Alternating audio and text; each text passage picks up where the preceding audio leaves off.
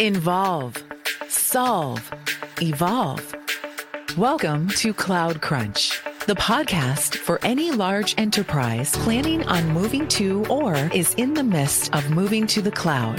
Hosted by the cloud computing experts from Second Watch, Jeff Aden, co-founder and executive vice president of marketing and business development, Ian Willoughby, chief architect cloud solutions, and Skip Berry, executive director of cloud enablement. And now here are your hosts of Cloud Crunch. Hey, good afternoon, everybody. Jeff Aden, co founder of Second Watch here, and I'm joined today by Ian Willoughby as Skip Berry is out with a client. On today's episode, we also have a special guest, Dusty Simoni, Senior Product Manager of Hybrid Cloud Computing here at Second Watch.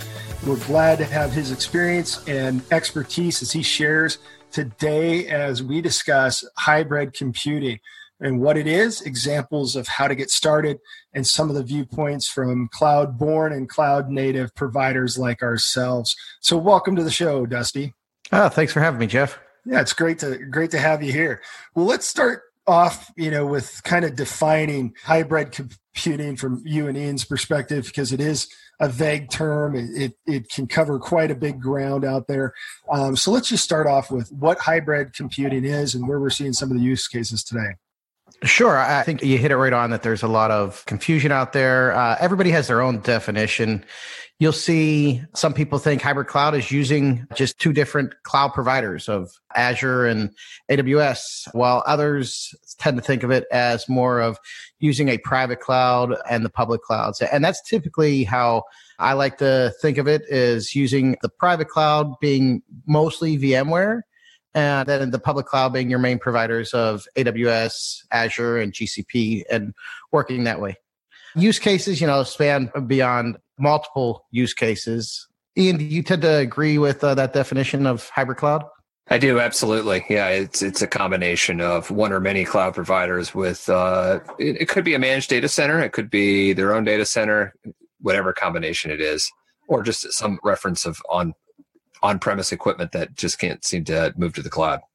Yeah, I think that's a, a large driver of it, where people tend to uh, have those sometimes legacy applications just, just can't move, but they are evolving and becoming more dev centric and, and more cloud applications being put in place. Digital transformations are happening, but there's still those legacy apps that can't even be lifted and shifted into the cloud. They have to remain in their data center. Yeah, those are those are great definitions, and you know we've seen it kind of morph and change, right? I think you know over the ten years early on, hybrid and, and private cloud were used to combat some of the growth that Amazon was seeing, but now we've even seen Amazon embrace it with Outpost and new products um, like VMC, VMware's cloud on AWS, right? Um, and so I think it's continuing to morph and can mean different things to different people, right? Absolutely. And, and about, I would say several months ago, I was at a security uh, forum with, and it was all CIOs and CTOs of uh, publicly traded companies and large enterprises, mainly in the Southeast. And they all were saying hybrid's not going away. It's here to stay for the foreseeable future. Yeah, we really saw that shift the last two years, I would say two or three years, right? Where it's definitely not going away. And and really, Ian, out in the field, there's lots of use cases like batch computing where you're using the cloud to burst and expand your capabilities or or compute power, as well as high performance computing. A lot of those are hybrid applications in, in many cases, right? Absolutely. Yes. In a lot of cases, because data is never going to move entirely to the cloud because that's the secret sauce and there may be too much of it. You take an insurance company that's been in business for over 100 years, they're, they're not motivated necessarily to move all that data to the cloud. Uh, it is exactly what makes them worthwhile, and they want to keep it close to it, maybe mainframes or other existing things that just do not lend themselves necessarily great to the cloud at this point. Well, and, and, you said secret sauce that they may not move to the cloud. It's not that they believe that the cloud is insecure.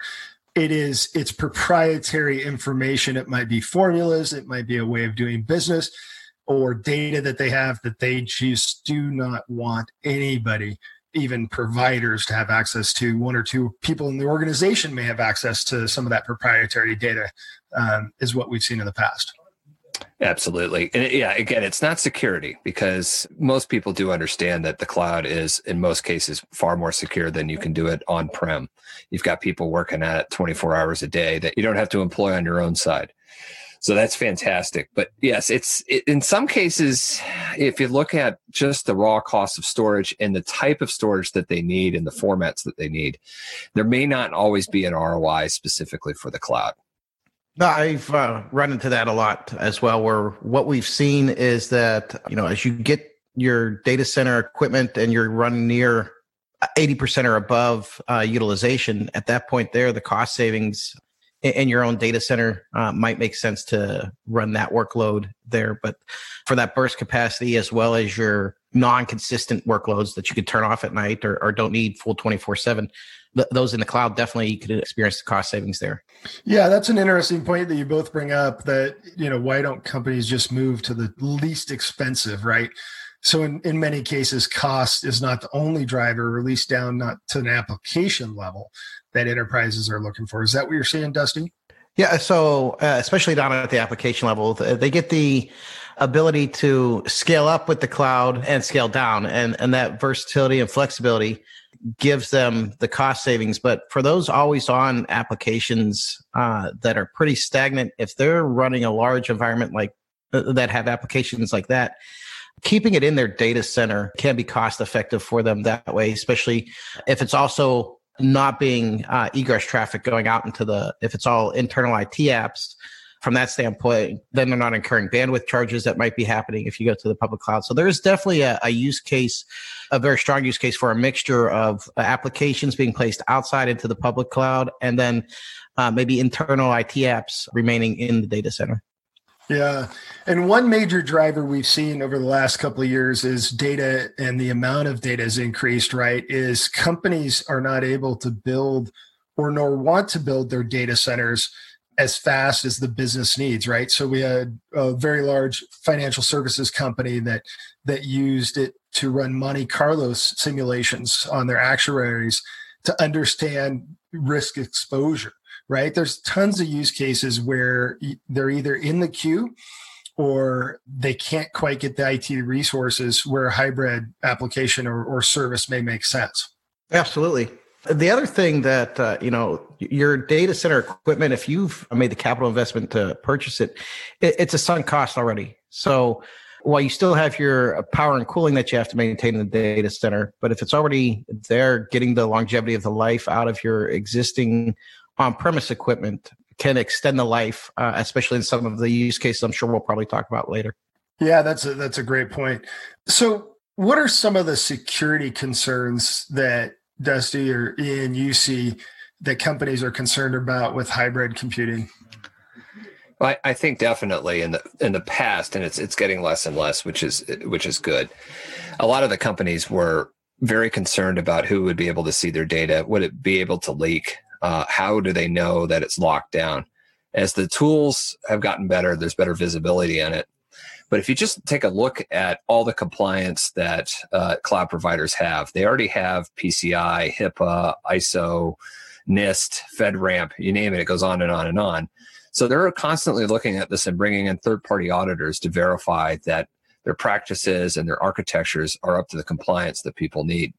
We also know that the cloud providers can work with uh, secret government agencies and if you can work at that level, it's going to be far better than what you could probably do on prem. Uh, having all these eyes on you all the time. And you know, if Amazon or Azure or Google makes a mistake, it's going to be on the Wall Street Journal. And that alone is a lot of pressure that a lot of people would just would never experience unless they kind of outsource that shared security model to a, a cloud provider. So it's more a perceived uh, security concern than a reality. It is, you know, and, and they do decommission uh, resources correctly or reprovision them. They're making sure that data is wiped. Uh, and again, but it doesn't get people off the hook from doing the best practices. That is making sure that you have security at rest, security in transit. And if you follow the practices and the principles that you're supposed to be doing anyways, you're going to be far more secure in the cloud. Yeah, hey Dusty, you think Amazon's you know release of Outpost is to address some of the security concerns or to bring the hybrid capabilities closer to the customer? I think it hits on both of those actually. They're they're bringing Outpost to the data center itself for those clients that are just uncomfortable with having their data a lot of the times or their uh, secret sauce we talked about you know outside of their control you know a lot of the chief security officers you know they're the ones that are jobs are on the line if, if there's a breach. So they want to have their fingers in control and they know if it's in their data center they feel more secure that just sense of security. But then also those applications that have latency. So Amazon bringing those into the data center of the customer so that they can then get rid of or reduce the latency that might be there for some of those legacy apps that just can't make the migration into the cloud. But I want to go back and Ian hit uh, one point that I, I, thought was really good earlier about that sometimes the public cloud is uh, more secure than your own data center. And I think in the regards to security concerns, customers that are not adopting uh, a hybrid strategy run the risk of shadow IT going on. If they keep them try and isolate them into their own data center on their own infrastructure, you're going to see the rogue operator doing shadow IT where they don't have the visibility. Uh, but by embracing a hybrid cloud strategy, uh, you can see then take advantage of the tools such as Control Tower, Sentinel, using blueprints and landing zones, and making sure that uh, all of that is under the purview of the CISO, so that there isn't that concern of uh, less security in the public cloud. It's actually more the, these tools that Azure and AWS have built have now made it where your public cloud probably is uh, a lot more secure, uh, other than your CISO going in and just locking everything down and not allowing any egress traffic. Yeah, and, and, we talked about this on a previous episode. One of the benefits of Outpost, right, is Amazon ships that, racks it, and stacks it all for the customer, and then the partner and or employees can access that services, which is pretty handy. Hey, uh, switching gears real quick, Dusty, as you look at public cloud and you have on-premise resources, let's talk about management, both from you know the associate side um, or partner side, as well as to like orchestrate management of these workloads in different environments. What are you seeing some of the tools, and how are companies being successful in doing some of that? So uh, the successful adoption of a hybrid strategy and also one of the complexities that goes along with it is exactly this the, the management the orchestration uh, how do you get your hands around that? And the market has really started to see a, an explosion of cloud management providers coming out uh, developing tools. Companies such as well vmware has their uh, cloud health tooling and their vRealize suite but then you know, RightScale has been around for a while. They were bought by Flexera, but they have tooling that allows for your code to be deployed to whichever cloud that you want, uh, does the orchestration. But looking at your automation and governance, lifecycle management, usability, the access, all of that can be done through a lot of these cloud management po- tools that are uh, on the market now, and they just continue to a- advance in their abilities. One partner, Scalr, they're heavily connected to Terraform and, and focusing on utilizing your Terraform and Scalr to deploy to multiple clouds. Yeah, we love Terraform. Ian, anything to add to that one? No, I think absolutely right. You know, everybody's always has this holy grail of one single pane of glass. The tooling's definitely got better. Uh, we tend to to recommend not going that direction, but using there are great tools like Cloud Health that give you visibility across the the board. But as far as management, a lot of times you want to use something like Terraform if for uh, infrastructure as code. Definitely, you need infrastructure as code. Let's get that clear. But as far as using the unique tooling for each cloud provider, I think that's important because if you try to do a single pane of glass for, uh, let's say, service catalogs or launching of new resources, some cases you can kind of simplify it down too much and not be able to take advantage of the best aspects of each cloud. So you just have to be careful with that as well. Yeah. And, you know, where we've seen companies successful, right, is where a lot of times they leverage partners for some of the public cloud and will manage their internal resources where their experts are. By all means, you don't have to use a partner. We've just seen customers become really successful when they do to ensure that they don't have to train everybody initially up front on public cloud services. That comes over time as they start to work with it and get educated with it, obviously. Um, hey, so let's talk about some of the complexities. Uh, the management piece obviously deals with some of that, but where are we seeing customers get stuck or the complexities as they start to implement either multi-cloud or hybrid cloud computing? I know we touched upon it in a previous episode, but let's, you know, Dusty, get your perspective, and then Ian, of course. Uh, sure. So I, I think one of the things that I've seen clients get stuck with is not doing a, full assessment of their applications and their dependencies. And so they move their application to the public cloud, uh, but they keep their database back into their private cloud or on-premise data center and then that latency drag you know and uh, we had one client that uh, had SAP uh, that they kept in their data center and they moved everything else out into the public cloud. And the, the latency and the, you know, SAP is a hog as it is on resources and trying to then come back. The, the performance hit they took, it, it wasn't a good experience for them because they didn't map out all the dependencies. So, looking at your dependency mapping, seeing what's related to make sure that when you're making those moves and, and, doing that planning of what you can move to the public cloud, and what you're leaving back in your data center, you know, how is it going to be impacted uh, when you make that migration? Hey, Dusty, on that example, was it a case that the client just didn't understand how to leverage the public cloud or how to create that seamless hybrid experience, or was it, you know, that they they had other issues? Uh, they had other issues. They had worked with a consultant prior to bringing SecondWatch in, and in that particular instance, there there wasn't uh, dependency proper dependency mapping done, and they were quite upset with the implementation was done. They came to us and then asked us to, you know, fix it for them. And that's what we found out that it wasn't the solution. They, they were actually doing a VMC on AWS uh, solution. And it wasn't the fact that VMware was poor performing, but the way they had implemented it. So once we made some changes and implemented Hybrid Connect, the performance increased some. You, you still have that latency, you know, but uh, we're taking steps to improve that. And, and so is VMware. Right. So you have some complexities with the technology, but you also have complexity with some maybe traditional partners or partners companies have leveraged in the past that just don't have that depth of knowledge. Absolutely. And, uh, you know, tooting our own horn here for a second, you know, we are one of only five master service competencies on VMC and AWS in the United States. So knowing, having done numerous implementations that way, we understand the complexities that go along with running a hybrid VMC implementation. Ian, anything to add on complexities?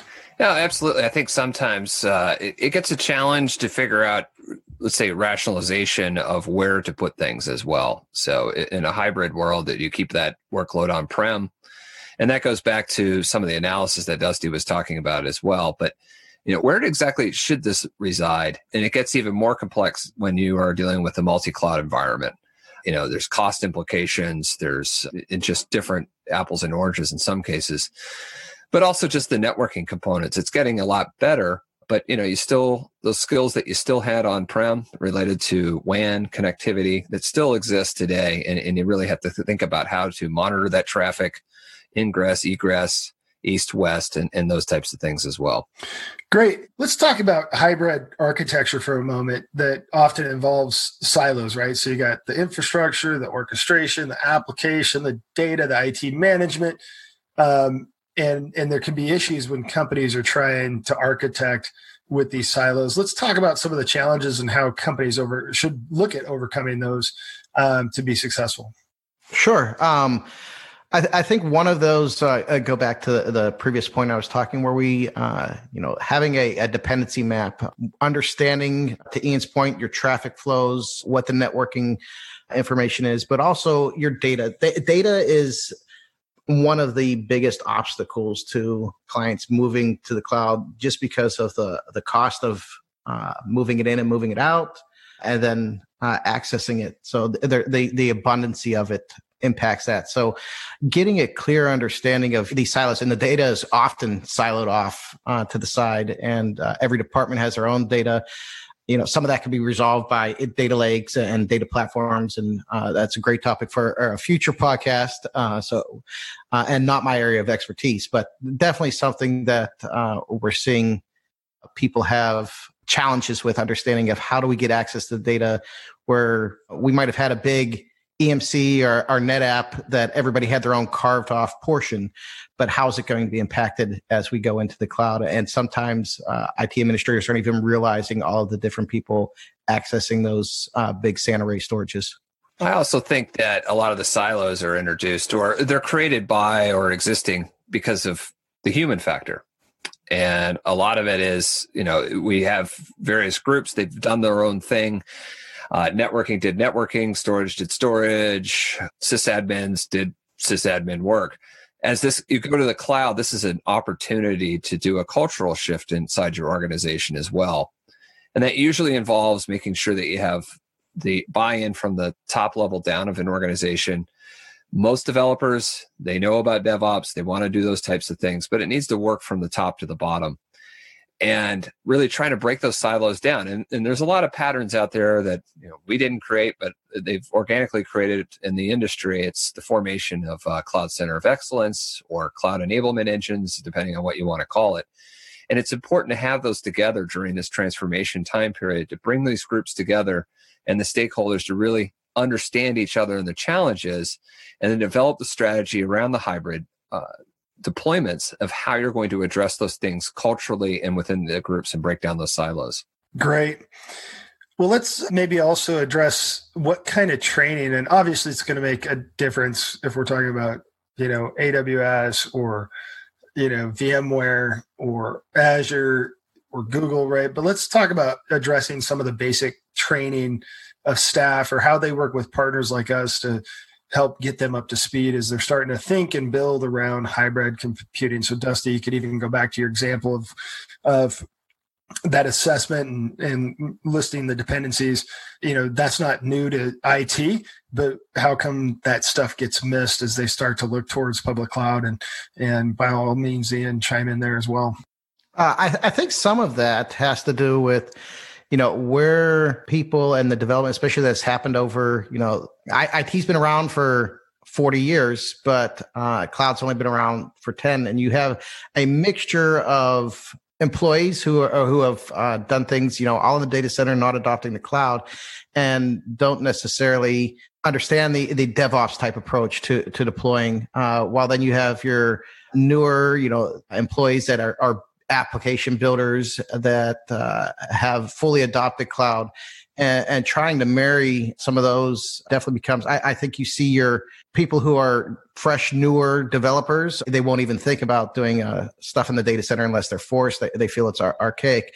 While the legacy staff that has a history of running you know sysadmin and knowing what's done there and, and so it's getting those to work together. And we typically do that by starting off with uh, whenever we have an engagement getting all the stakeholders in the room understanding what their goals are and how do we achieve those goals and, and bring everybody up to speed but uh, I have a colleague here, uh, Stefano, who will tell you that you know DevOps is not just uh, going in and saying, "Oh, we're going to do the DevOps."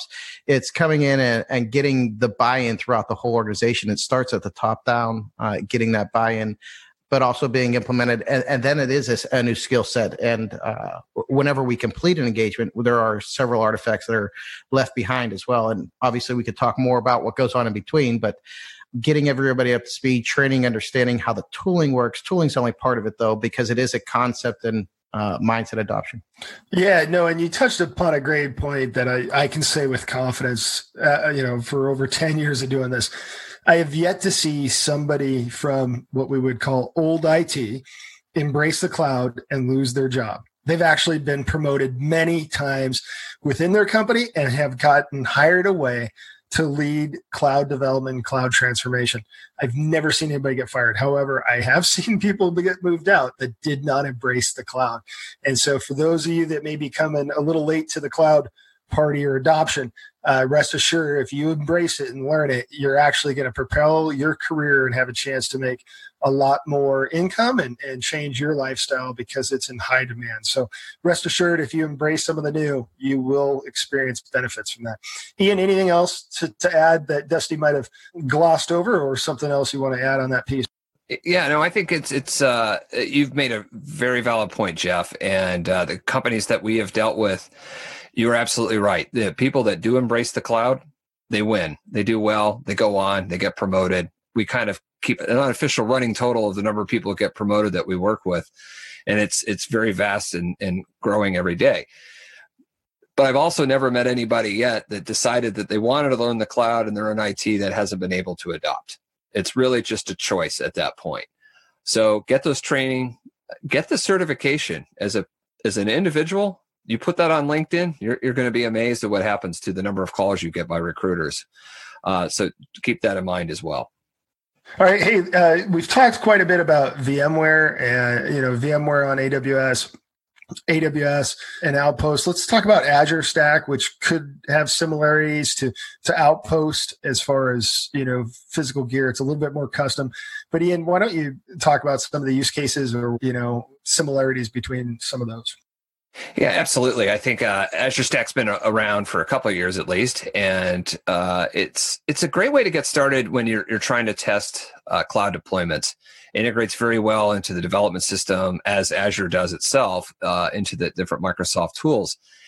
And you can start small, and you can really try out what you're trying to do in the cloud, and as uh, great for app dev uh, testing. Once you get there, you can push it into Azure. It looks just like the same environment and uh, you're good to go. It's also same use cases as well. If you've got latency issues, but you want one platform and you're you got to stay close to the data or you got to stay close to manufacturing equipment, it's a great thing to have right there on site.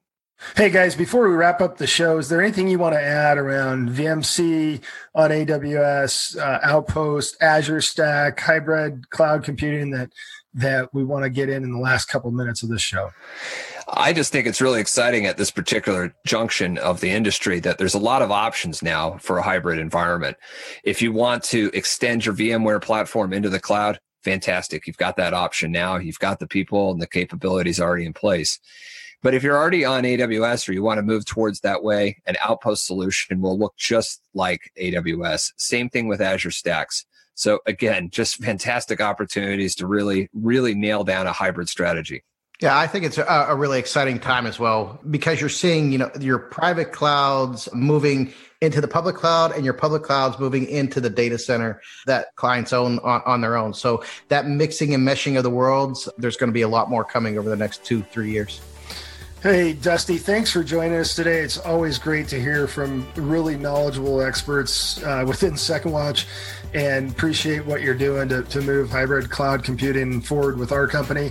Uh, always a pleasure, Ian. We'll talk with you next week, obviously, as we kick off the next episode. And if you have any questions, comments, and feedback, listeners, please send it to cloudcrunch at secondwatch.com. And we'll see you next week.